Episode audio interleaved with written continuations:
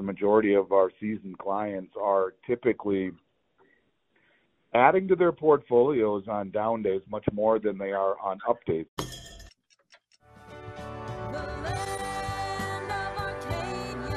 Well, hello there, my friends. Chris Marcus here with you for Arcadia Economics as it is time once again for our weekly Tuesday physical silver report where we cover the latest developments in prices and premiums.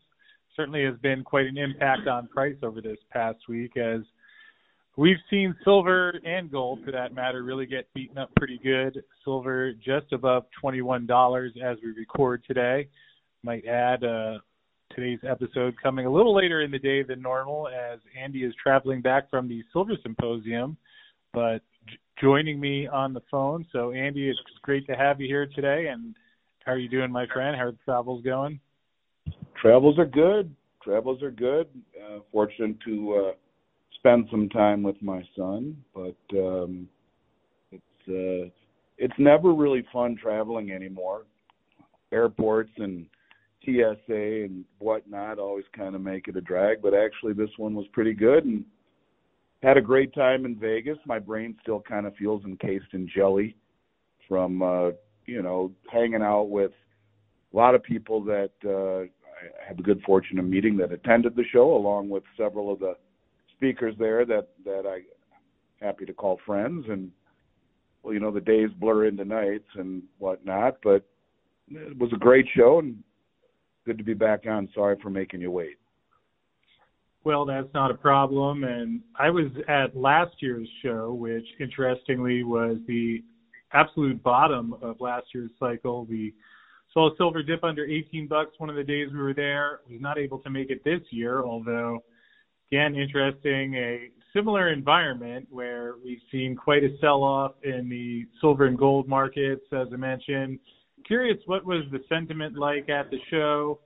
Uh, obviously, talked to a lot of people. There were a lot of the speakers there that some of whom we hear on my show, and, as well as many of the other gold and silver shows in the around YouTube. But what were people feeling? Is uh, everyone a bit down right now? Or curious what that was like?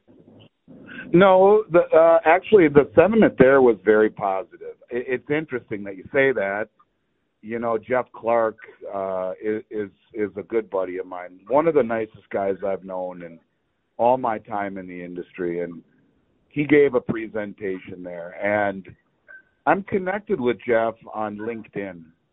I think is where I saw this, but he posted, you know, look at the Silver Symposium and with 750 of my closest friends, something like that, and well, he was just decimated on the comments on LinkedIn about you know everything you would associate with poor sentiment, and that's the mainstream. The mainstream, you know, is not able to get out of the way of what they don't see coming, and um, what they do see does not support or validate the argument for silver they may be well read, but they're reading the wrong stuff.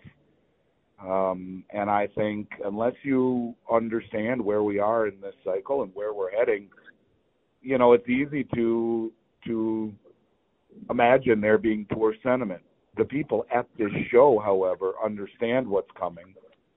Um, they've been following people like you and David Morgan and um, all the people out there, Ted Butler, that have been talking about silver for a long time, and they understand it, they get it, and if anything, it's strength and conviction when they can be around like-minded people who are able to speak their language. And um, you know, I don't know. I, walked out of there optimistic, and you know, the price, the price that is so counterintuitive, that is is um, uh, languishing a bit to me doesn't get me down. In fact, we find the people who understand it, which is the majority of our seasoned clients, are typically adding to their portfolios on down days much more than they are on up days. If you believe the price ultimately goes much higher, then why not?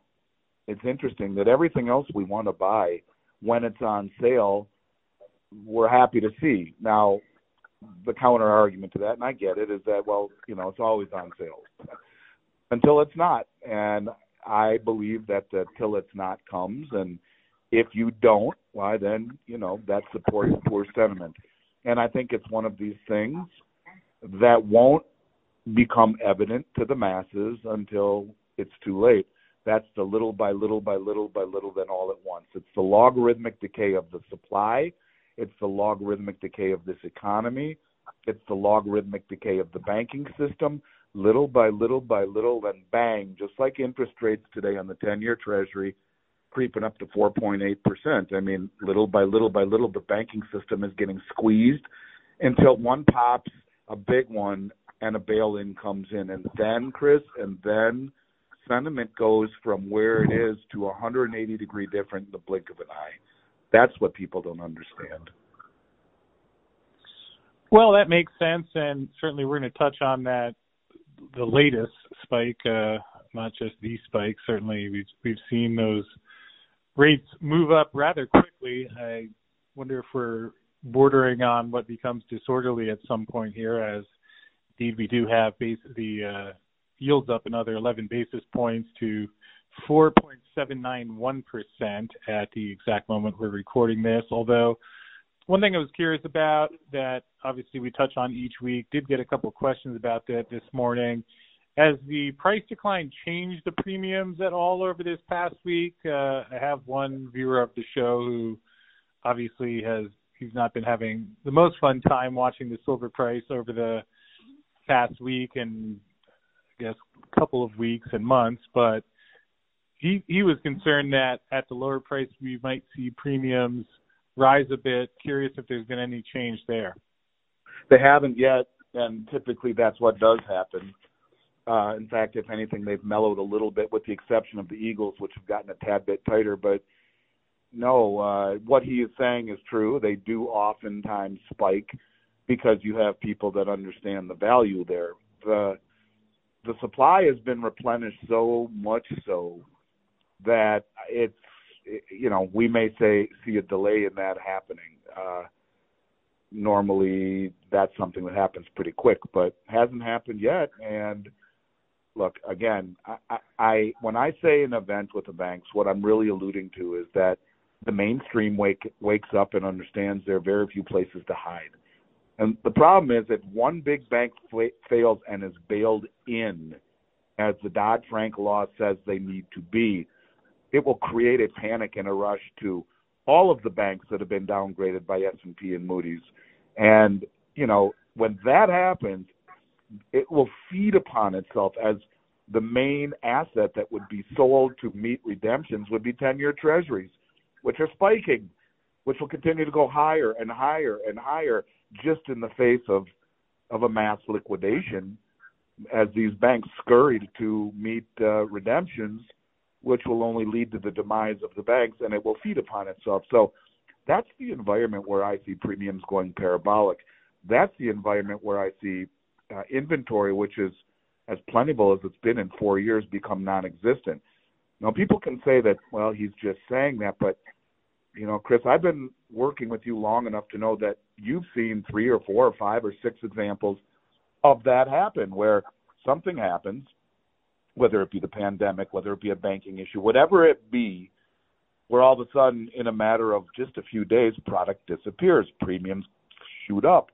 That's the nature of this business, and you know, um, even though the pimple on the elephant's ass has grown, the elephant is yet to really realize what's going on, and it will take something like a bank bail in for that to happen. But I mean, that's not really supposition. As you see rates continue to go higher and higher and higher, the strain and the stress on these banks is only going to get worse and worse and worse.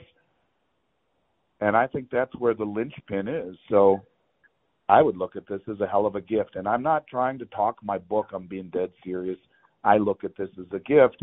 If you believe even 10 or 20% of what I'm saying, um, then you should strongly consider this as a gift. And if you're planning on buying this year, um, 2023, this is as good as it's going to get, in my opinion. Yeah, and certainly we'll we'll see what happens in the rates market where as you mentioned up to 479 today. Quite a jump. I'm looking back on august 31st we were at 4.1% so 70 basis points in just about a month. And certainly i think starting to get the market's attention now uh, at the same time. You still hear the fed talking about another quarter point hike with the possibility of more. We've heard some commentary of that, even Jamie Dimon talking about rates up at 7%. So, yeah. Let me ask you a question, Chris. I mean, as a former Wall Street trader, how unusual in your historical context is a 70 basis point move in the span of several weeks, under a month? I mean, I was not trading bonds, but certainly 70 basis points in a month that that's a pretty significant move and probably have to go back quite a while since we've seen something of that magnitude. And it reminds me of some of the days where we'd be walking off the trading floor and there was some sort of big shop shock in the market and you'd realize that some shops were going under based on the magnitude of a move and talked with Dave Kranzler. He's been hearing concerns about Bank of America, and I think we mentioned last week, but Wall Street on Parade had that article where I think they had 106 billion dollars of held to maturity unrealized losses. The Federal Reserve has been stacking up losses as the interest rates have gone higher, and again, you talked about the impact that we saw in the regional banks earlier this year. So, just makes you wonder if we based on what we saw earlier this year, now the moves are seemingly really accelerating and uh, just a concerning time out there. I'm looking back here in February, we saw on February 2nd, 10 year at 339 and then by March 2nd was at 407. So similar move to what we saw throughout February to what we're seeing now. So certainly the the type and magnitude of moves that can have quite an impact, and especially in an economy that is as levered as what we're witnessing. Um, well, that's the yeah. whole point when you realize that the number two in charge in terms of economic advisory to the U.S. is Lael Brainard, who is a modern monetary theorist who ran point for FedNow, uh, who worked with MIT on, in development of the new central bank digital currency while at the at the Fed, and well, if you want a central bank digital currency and a modern monetary theorist, the the first step is to call the banks. And I don't know how better way to call the banks than to blow up one of them, find a sacrificial lamb. You know, and it's interesting that Bank of America is the one that's been messing with gold and silver uh short sales for quite some time. Huge short position in in silver and in gold. I don't know where if they've covered it yet but I know that they've been the ones that have been involved with this, and so at least as of late, and uh, you know, drop one of those banks, let them get bailed in, and every single one of the 4,500 banks in this country, they're all going to freak out. They're all going to go upside down. And I mean, could that happen? Sure, why not? I mean, how bad does a balance sheet need to get before reality sets in? And or we just continue to bail out these large banks uh, in violation of the Dodd Frank Act, destroy the dollar, which pushes interest rates up higher. It's it's one of these deals where if you realize that the ultimate end game would be one of those where um, if you don't have some gold and silver, you may you may really regret it. Then you know these pullbacks and and looking at the the day-to-day gyrations in the price of gold and silver, which have such a profound emotional impact on most of the inve- uh, investment community, is for my money is is um, investing 101. Don't let your emotions get the best of you. Think logically, and look into the future just a little bit.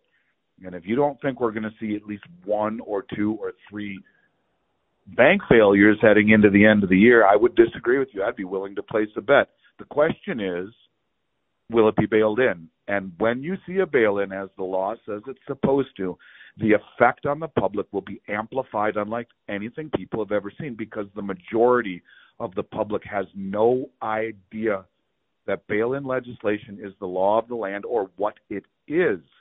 The people listening to this show may, but if you are listening to this show, ask your mom, ask your dad, ask your brother, ask your sister, ask a friend. Do you know what bail ins are? Do you know that it's a law? And when that happens, I think it will open up people's eyes to a level that they have never ever experienced. And because it's one thing to talk about frailty of markets, it's another thing to, to say that your money is no longer safe in a bank. And that is to me the ultimate um, catalyst to, to lighting a fuse that God only knows how big the the explosion is.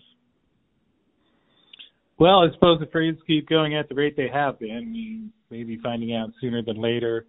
Though, Andy, one last thing I did want to ask you about before we wrap up today. Something that Vince was talking about on yesterday's show was the seasonality effect with a lot of the funds and and traders closing up positions towards the end of the year, and that I believe it was eight of the past ten years we've seen a decline in between August and November, and usually when buy season picks up early November, have seen a reversal. Certainly, that's what we saw last year.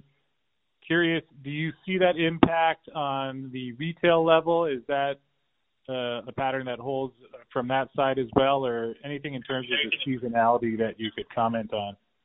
Well, typically the fall and winter are the best times in this industry, uh, save for uh, Thanksgiving on. I mean, for me, typically from Labor Day through up to Thanksgiving um, is the strong part of this year. So, you know, I guess the seasonality as it pertains to funds closing out their their um, their book or or their trades, you would think would have a pretty profound impact on uh, on the demand. But look, I mean, you look, supply and demand fundamentals are so upside down right now and have been for so long. People are just confused. Seasonality, I do think, is very valid as it pertains to the underlying price of of the metal. But to me, buying gold and silver should not be impacted by seasonality. It should be impacted more about rationality and about um, you know your objective and your goal and and your outlook on a macro perspective. The seasonality would allow you opportunities perhaps to maximize that perspective, knowing when typically when we would expect to see pullbacks in the price or, or increases in the price if it was relevant to to such a thing. But buying the physical metal to me should have very little, if any, impact, uh, with the exception of things like Christmas and New Year's and the beginning of summer and where people just are away from their computers and are with family and aren't trading. So if that's what you mean, sure. But in terms of seasonality as it relates to trading patterns by large funds that one of these days are going to be on the wrong side of the commercial banks or vice versa, and we're going to see uh, COMEX and COMEX positioning with these funds have a religious experience. But until then, yeah, I think it's more a function of the price and less on the physical demand and or uh, um, reasons to buy gold and silver. Well, good to know, and good to hear that at least as the price is down, that sounds like you're saying people have been buying, and that's been one trend you've seen, especially throughout the past couple of years. And uh, before we wrap up, Andy, anything on special for people who do want to buy silver while the price is lower and premiums are still down? Yeah, right now we have the um, 2023 silver kangaroos. Uh, they come in boxes of 250. Um, they're great. They're mini monster boxes. They're the purest silver coin in the world at um, four nine fine. They and the Canadian Maple Leaf um, and they're three dollars and fifteen cents over price of silver. And we also have the one tenth ounce gold eagle, 2023 at thirty two dollars over melt, where you would take the price of gold, divide it by ten, add thirty two dollars. Now, if I had my choice and and I could buy one bullion coin, uh, that would be it. Always has been. I own lots of them. Been buying them for thirty plus years and because whether you're playing poker or driving on a crowded highway or living life, you can never have too many outs or exits or options too much utility or versatility. And the one tenth ounce eagle holds its premium, always has for my whole career, both buy and sell. They're made in small quantities and they're really massively demanded. Um, so it is a, a higher premium, certainly, than a one ounce coin and, and somewhat considerably. But from a standpoint of utility, versatility, in a world that, you know, who knows how crazy things get in a banking problem. But do remember there's I don't know, approaching 20 states that now allow gold and silver coins minted by any foreign sovereign mint or U.S. mint, past or present, to be used for all debts, public and private, even even paying your uh, your property taxes. And so, whether it's a, silver kangaroo or a one tenth ounce gold eagle, all applies. And the the law actually reads the melt value of the coin plus any market premium. So you know the fact that it's an Australian dollar will have no val uh, no no relevance other than that it was guaranteed by the Australian government to be legit and pure. So, anyway, I like them, and um, it's a heck of a value and a premium, almost half of that of a silver eagle. So, looking for the best value in a one ounce silver sovereign mint coin, this is it. And, and then the one one tenth ounce gold eagle at 32 over, and I like both of them, and I own a lot of both, and I think it's a good choice for for the times and for people who are looking to uh, to get some versatility in their portfolio. Well, appreciate that, and people can find out more or take advantage of that by emailing Arcadia at milesfranklin.com. Or if you have questions about any of the things that we've been talking about on the show or otherwise regarding gold or silver, always happy to be in touch with people there. So uh, Andy, I thank you for joining me. Hope you have some safe travels back on your way home. And thanks for this week's update, as always, as we get a look into what is happening on the physical level of the silver market. And we'll look forward to checking back in with you again next week. Thanks, buddy. Talk to you soon.